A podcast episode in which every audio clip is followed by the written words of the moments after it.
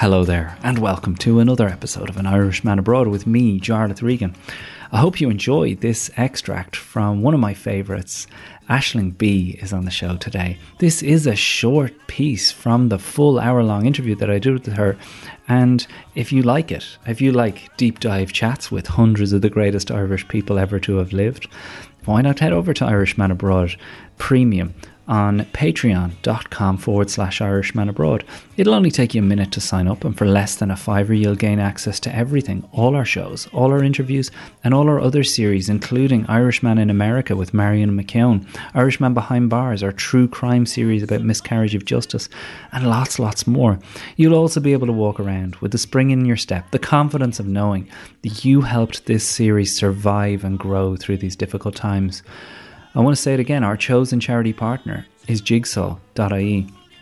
Jigsaw are an amazing youth mental health charity that works to provide young people back in Ireland with the mental health skills they'll need to survive this life.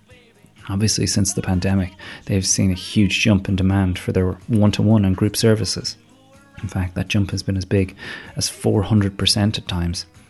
With their phone line and webinars and website, they've continued making a huge difference back home across all communities. Why not take a minute? Just visit jigsaw.ie. See if they can help you or the young people in your life, or maybe through a donation each month, you can help them. That's jigsaw.ie, the chosen charity partner of an Irishman abroad. That's the small talk. Now let's get down to business. Now, your programme. What's the big idea?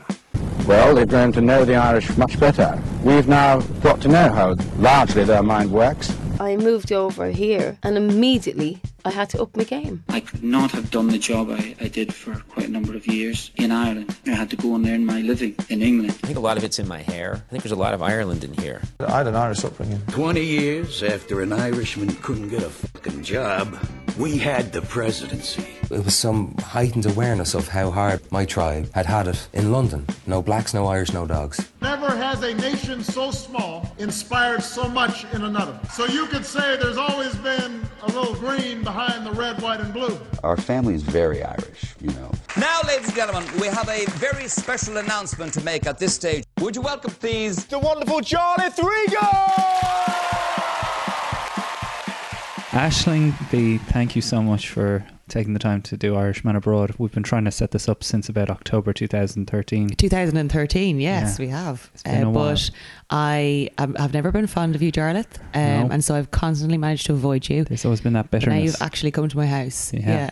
yeah. it is a beautiful place. Thank you. And what about this place? Let's talk about where we are mm-hmm. right now. You still live with your sister. I do. Over here. Like when a pair of f- old women. When did you find this place? And how long were you in London when you finally so settled down? I've been in London for nine years this month, and uh, I've been here in Angel in London, North London about for about five years. I was going out with someone around this end of town, and I liked the area more than it turns out that I liked him. so I stayed here, but that relationship didn't last. And your but I got what I needed out your of it. your roots are here now. This is like before we hit record you know, you told me you couldn't move back. Oh, I don't know if I could. I mean, couldn't move back. That's a bit of a dramatic thing to say. Right I think now. I'm very much, my community is here. So I think it was that sort of thing. I moved from Kildare to Dublin to go to university and then from Dublin to London. And I think I was about 22 then. And I think that's when you start really becoming your own personality. Mm. Like it took me a while. I was a bit of a nutter for a while. But um, I think the friends that I've made, I've loads of great friends still in Ireland. But my community of people that I hang out with the most have probably been in the last kind of decade. And all your work. Coming to London. And yeah, all my work. Yeah, most of it. I do go home for some things. Before we get to how you got to London. Maybe the aeroplane. Could, yeah, well, Jarlath. that journey, that journey from Kildare to uh, LAMDA is peculiar, and you know, it's not one that in the Kildare is kind of in your frame of mind. I mean, I grew up with the same kind of horsey background. Yeah. But before we go there, who was Aisling when she arrived in London, and how much of a country bumpkin were you? Oh, massive country bumpkin. Like, I was a real country bumpkin when I moved to Dublin. I remembered the first day I went out and about in university in Dublin, and I didn't know I had applied for Trinity College, and I'd never actually been to Trinity College until my first day of Freshers Week. And I arrived up with skin tight navy jeans and knee high pleather purple boots, which I thought were so fashionable. Like, going up to Dublin my first day, and I had bleach blonde hair, and I walked into Trinity, didn't realize there were cobbles everywhere and I fell over. Oh. And it was awful. And from then on, I wore flat shoes. Knee high. Knee high Purple? pleather purple boots. What yeah. year was this? oh, what year is it? 2002. Right. Like, and I thought they that was a height of fashion. then. Oh no, no, no, no, no. But in my mind, I like I was a big fan of the cheap version of things, thinking, ah, it'll do. I went through quite a kind of stage of wearing like rip off, knock off things, you know. And so yeah, that was quite the country bumpkin. I remember my first day in Dublin. I was uh, walking down O'Connell Street with my mobile phone, like my Nokia thirty two ten, out and about, going, uh, yeah, I don't know what time I'm going to meet you, Jenny. And like a young lad just grabbed it out of my hand and ran and I'd the the idea of robbery was just. I was like, Ro- robbery? That's the sort of thing that happens in films in New York City. So I ran after him, like across traffic, nearly got knocked down. And I'd say the language that came out of my mouth's never been heard in Dublin since. And of course, he like scampered away. But I was in such, I couldn't believe that I'd been robbed. Shock, yeah. Shock, utter shock. But it taught me kind of lesson on how to look after myself. So you definitely think you toughened up over the course yeah, of that. you know that that that, At Trinity There was College. a crazy yeah, It's a at Trinity College. school. It's a really tough school, man. Sometimes you know you'd you wouldn't have enough sushi to get you through that that afternoon slump, and it was awful. It was I- really I awful. mean, I know what you mean about being the bumpkin coming up because I do, like, like I say, we come from the same Yeah. area. We both grew up on the Curragh, Yeah. surrounded by sheep and horses Mhm. and the army. Yeah. And Dublin was a long way away. Never mind London. There was a dangerousness to it. Yeah. So why then, when surrounded by all that, did you wind up in, in Trinity? What was it about French and philosophy that Abs- honestly, it was a CAO choice. It was a choice I put down on my form. I had no intentions of ever becoming French or a philosopher. No, um, so I just sort of just put it down. My mother was one of those big believers that an arts degree will always stand to you, Hmm. um, and I think because she she's a retired jockey. But she went to university. She went to UCD and did like archaeology or something at UCD. But she's like, you can always teach. You can always teach, Aisling. If everything else goes, I wanted to go to art school at one stage. I was putting a portfolio for art school for maybe going to NCAD, and then I just sort of just wasn't really good enough. And then I w- thought I might go to like one of those Ballymun schools and train in dance for a while. Thought I'd be a dancer, but again, it wasn't really good enough. So instead, I have left Trinity with a degree in French and philosophy, which I'd say now is not worth the papers written on. But it probably is to your mom. Yeah, to ma- oh, mommy has it framed. Ah, yeah. Your connection with your mom is something that comes up again and again. Yeah. And, you know, you're obviously extremely proud of her. And, like, there's proud of your Irish mammy. Yeah. And then there's the pride that you feel in your mom. I mean, ah, she's great. Yeah. It's an incredible story that you tell it. Like, who, who is your mom and why? Who is she? Why Does is she anybody so really know? Helen? My mother is so special to me. Um, she brought us up on her own as a single mother, and she was teaching at the same time as like riding out as a jockey. But she's uh, one of one of only two professional female flat race jockeys from the 80s. Herself and Joanna Morgan were the kind of Mhm. only two working at the time. And she's just incredible. I think, I'm pretty sure my giant head quite literally put a stop on her gallop uh, when I was born. I think that kind of ruined things. But I think with any sport, you'll say yourself, you get to a point where you, you either decide to be excellent and plough on So she into your retired s- 30s. soon after you were born. For, for kind of retired professionally from race around that time. She would have been nearly hitting 30, but she's worked in race uh, her whole life. She used to work for the Racing Apprentice Centre of Education Race, which she sort of almost helped build in many ways with Derek O'Sullivan. And then she now works, I'm going to probably get it wrong, for like the Irish Jockeys Trust. I already know I've said that wrong. But her favourite thing in the world are her jockeys. They're her third children.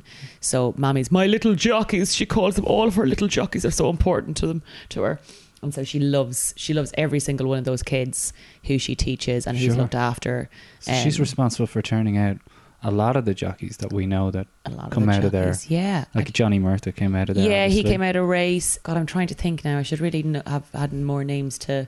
It's uh, I spent many evenings down at that Prentice Centre watching five-a-side football between the uh, different yards on the Uh. And it was about the most extracurricular thing that any of those people were involved in. Yeah, yeah, You tell yeah. me if I'm wrong on this, but I felt like, and I still kind of feel like, horse racing is such a single-minded Yeah, industry very much so. to the point where I know that I can't really impress my parents unless I buy a horse or, or Yeah. back a winner to this Oh. day. Now, I don't feel sorry for Is that what fuels your gambling addiction? I just want to impress me parents. Don't go there. That's another aspect we've talked about on the Oh, podcast really? Oh, before. awkward. But uh, I, I felt like you know my brother went that way, Mm. but their view of other things Yeah. was strange and foreign. Why would you be doing that? Yeah, yeah, yeah. Yeah. There's horse racing on every day of the week. You can be And then when you go any day. anywhere else, people think horse racing is mad. Like, Mm. still to this day, I mean, it's come up now. People always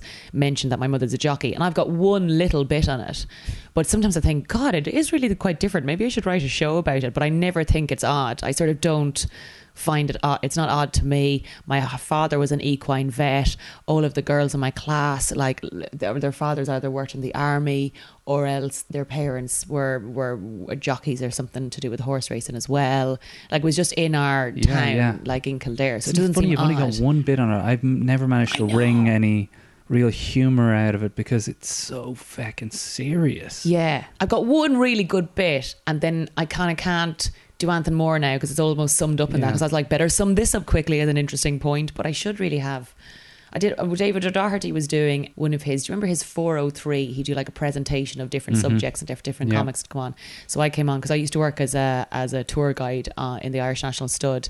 And Um, Japanese gardens, and- let's not forget. And Japanese gardens. Why would you come to Ireland to see the Japanese gardens? Of course. Hugely popular. Uh, Yeah, and I, I my favorite was always bringing Japanese tourists around the Japanese gardens who would sort. It was kind of like going to Japan and going into an O'Neill's pub. Yeah. and making a Japanese man serve you a pint. Yeah, a pint of the black stuff, please, there, what was sir. their response to the Japanese gardens? Were they, were they snapping Um, away? I yeah. Oh yeah, they were snapping away. I think I remember one time uh, uh, a Japanese uh, bus arrived into the car park. Really, unfortunately for me, I was the only person who was available to guide the escaped sheep from the Curragh out of the car park, and I was just like there trying to herd sheep out of a car park, and it looked like the most kind of Father Ted moment. And they all gathered around me To watch. and started taking photos, and then I was trying to like you know pose a bit sexily with the sheep, but it didn't go, didn't go too well.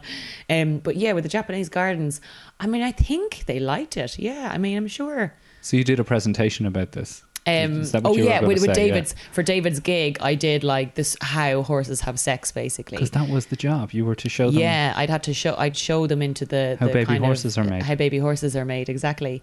And so I'd bring them into kind of where uh, all the riding happens, and they'd watch like as a, a handler would guide the horse They'd actually watch lad. it happen. Yeah, yeah, yeah, yeah, yeah. And some people are like, "Oh my god, that is awful. That is just. Is she okay with this? Has she consented?" And you're like, mm-hmm. "I, to be honest, I doubt she has, guys. So if you want to get onto a vase and sign a I petition about sorry this, for that teaser horse. Oh, the And a lot teaser people pony. don't know about the teaser pony. yeah, but people loved that. People loved the teaser pony in the stud. Does he ever get any? Because people. Yeah, he'd get up. He'd he'd get to have it off with like the sort of like you know the dodgy looking ponies around the the, the ones who'd be like, "All right, how's it going? So for I'm a know, pony." the the teaser pony is a pony Yeah. that comes in to get the mare in the mood. Yeah, yeah, And then is shepherded pony. from the room. Yeah. While the stallion comes in. and he's a really like short little pony, but he's got a lot of spunk. Let's say. in his eye. Yeah, and they put they genuinely put like um,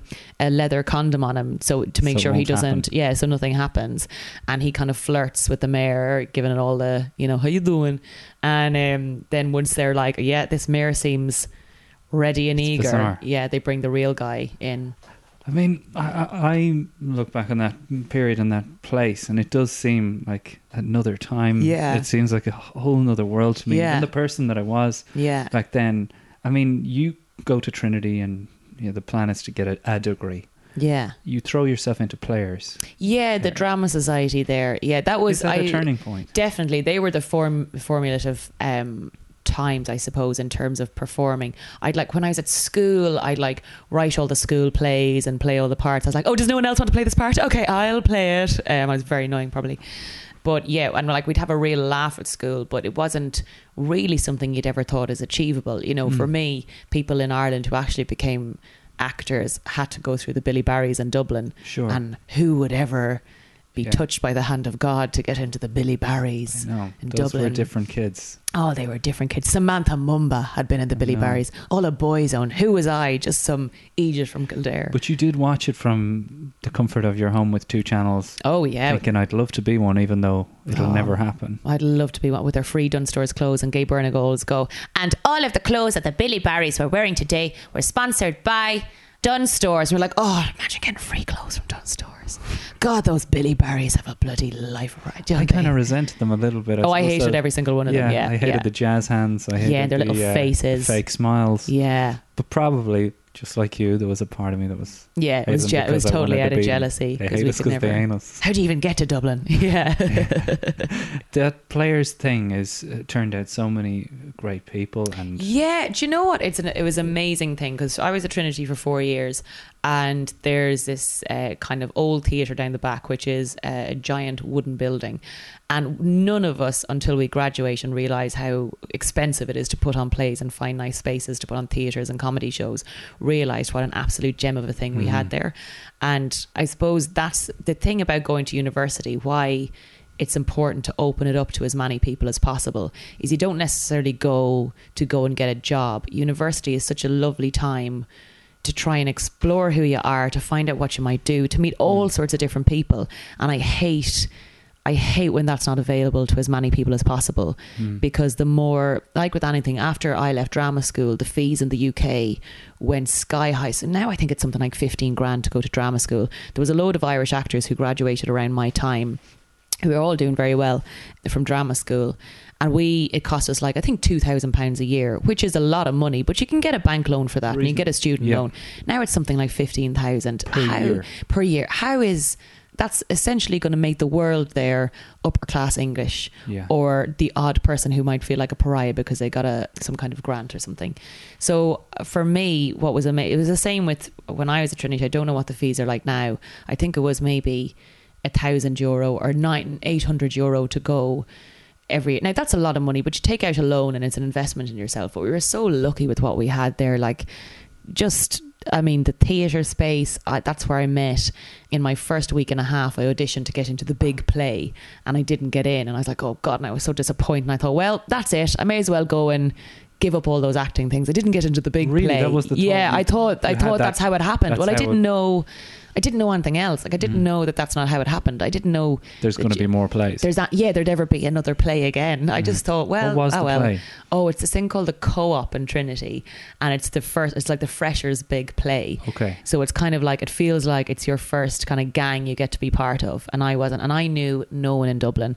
I arrived I was living with my granddad out in Clontarf and my aunt who was a nun and I was like going in every day trying literally had to go and make friends like go up to people and go hiya where are you from oh my god I wouldn't go back to it for and like I'm a confident chatty person but God, I don't know how shy people do it in the first couple of weeks at university. knew nobody in there. Knew nobody in, Usually in the whole of someone. Dublin. Usually there's someone I knew nobody, and so when I didn't get into that play, I felt like, oh, that would have been my gang. And so like you'd, you'd find people on nights out and all these sort of like. I'm lonely, you're lonely, do you want to hang out?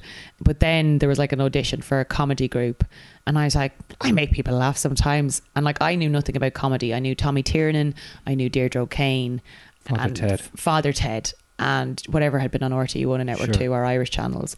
But I didn't know anything about Monty Python or sketch groups, didn't know what a sketch group was, but there was an audition for a comedy sketch group. I was like, ah, yeah. And so um, they decided to put me into that and it was just with a load of men. So it was myself and a load of guys who'd go on to make Dead Cat Bounce and all those, that crowd. And we just became, that was my life for the next three years, was just, I pretty much almost failed university a couple of times because because of that sketch. yeah, group. So I would do so play, as players and the sketch group. We would do. I would do a play after that every kind of three or four weeks, and we would write our rear ends off and perform our rear ends off in Trinity. We gave up all of our time to do it in Temple Bar. We did two Edinburgh runs and with our sketch group. And again, like we didn't, I mean, most of us didn't know how to use a bloody washing machine. They were the kind of first English people I knew. I'd never even known any English people growing up. Like, honestly, I just didn't. Why would you ever talk to an English person? I, so until I went to Trinity, I knew no English people. Like, I was so green when I think back on it. I just had no idea about life really. And like we were all going out with each other for loads of the time as well. Like it was just sort of a nutty little time. But again, those that was almost like my training for like the rhythms of Sure. comedy, like the, Yeah. how to write the arc of a sketch, how to how to not write, how to be funny, how to perform on stage, how to remember lines, all that stuff came from that. That kind of stands to me now. Like it doesn't stand up is such a totally different craft to sketch or acting, but you learn you can take bits with you, you know. so Um, was there a terror then as that approached its end? Or oh, did we you were all so think, obsessed with each "I'm other. Yeah. an actress. W- was it a case of once this is over, how am I going to make this my life? So one of my best friends in the world is Brona C. Titley, who's a wonderful Irish uh, actress and writer, and we write lots together. She directed my Edinburgh show this year, actually. And Brona and I, as the lads went into their final year, we all broke up with each other, and the sketch group broke up, and it was so sad. I- I- It felt like, oh my god, like we honestly thought we were as important as the Beatles, like, and we weren't at all, you know. But we really, it, it, it had such a profound effect on us, and it had kind of been a real coming of age time for us all. I think we all kind of went a bit loopy. And so myself and Brona took like a character, a two hander character comedy to Edinburgh, and the lads took up another show. And um, Brona had auditioned for LAMDA, and I'd never even thought about drama school, didn't really know what it was, but she got in. And so I went over to visit her, and I kind of thought, oh, London, hey? Just never thought there'd be any point in why would you go to poor man's Ireland? It had never It occurred had never occurred to me to even go like if you're going to go on a holiday, like go to France. Don't go to England. So yeah, we. I just thought maybe I'll audition for drama school as well. And I'd had a bad breakup at university, and I really just I felt like you know when your when your heart breaks for the very first time, and you think I must leave this island, and there was a vibe like you know Yeah, as if it had never away from this mess. It had never happened to anyone before. No Mm, one had ever had yeah. their heart broken before. And I was so heartbroken. And I was like, right, I know, I'll go to England. And it was the best decision I ever made. Like those two years at drama school were nutty and weird. And I didn't love it. I did not love it at all. I loved my classmates. We had a lot, I've friends, so many great friends from that time. But I almost learned less. I just learned more what I didn't like. Um, I found it very tough. I think I came in literally having moved to another country, and Chris O'Dowd went to the same drama school, and he'll he'll say the same thing about it. In that, I think they think when you come in really chatty and trying to be funny, that you need to have your head cut off. Got to knock that out. Yeah, of you got to knock that out of you. And actually, you just need to let people settle. I'm one of those people. You just need to let me settle, and then I'm grand. But also, why would that be a bad thing? In different different ones have different approaches. So some drama schools believe in really fostering the star within you, but then you go around thinking you're a star, which is the worst thing you can ever do. Is thinking that you're special.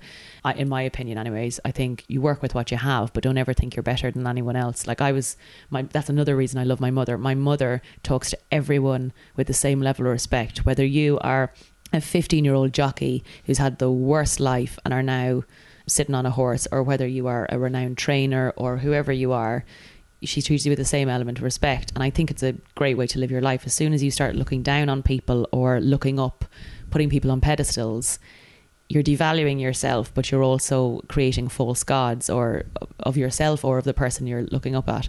So there's that way or the way which it was at the drama school I went to, which is kind of like break everyone down to be the same. How did they break and down? then just there was a lot of chat and now this is this is vilifying them which is totally not right at all like i had, there were lovely there were so many lovely things about drama school and lovely teachers there and i learned so many important things like how to project your voice Mm-hmm. if someone's coming to see you somewhere the people at the back have just as much right Mm-hmm. they're paying their tickets just as much as the person at the front. So vocal warm-ups, projecting your voice, looking at a character and a text and trying to work out why the character is doing what they're doing. Yeah, all taught there. giving grace, all taught there. And so a lot of that, I just think for me, it was uh, sometimes an element of this is all serious and we are serious rather than going this is serious you take your work seriously but don't take yourself seriously the moment you Mm. can't have a bit of crack Yeah. is a re like the moment you can't see the funny side of things and my favorite teachers there were always the ones who were going okay we take this seriously and now get up your off your arses and we'll all have a laugh and that that was always the best but I think um So knocking it out of you, you're you're probably extremely Irish in that you want everybody to like you. It's like the Yeah. I want to be the crack. Yeah. Uh, and you're rolling in there, like you say, speaking to everybody with the same level Yeah. of respect and hoping that they'll all think you're a decent person. I remember one time saying to one of the teachers, she was like, I won't be here on Monday because I'm going to New York for the weekend. I was like, all right, and your family there? And she, she looked at me like I just said, what were the results of your last smear test? Like, she, uh, like I'd said the most personal thing to her. And I found, I actually found the culture clash when I first moved to England because you can't put your finger on it. Mm. Really tough from that point of view.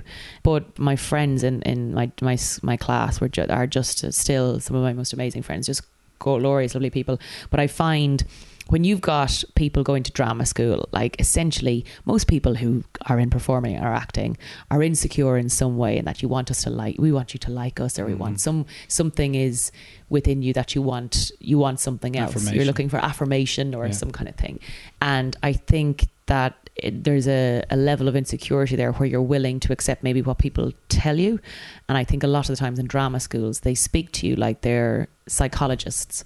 So they speak to you kind of like, well, you do this and you do this. But I remember one person saying to my one of my friends that she will never do comedy because she's not funny.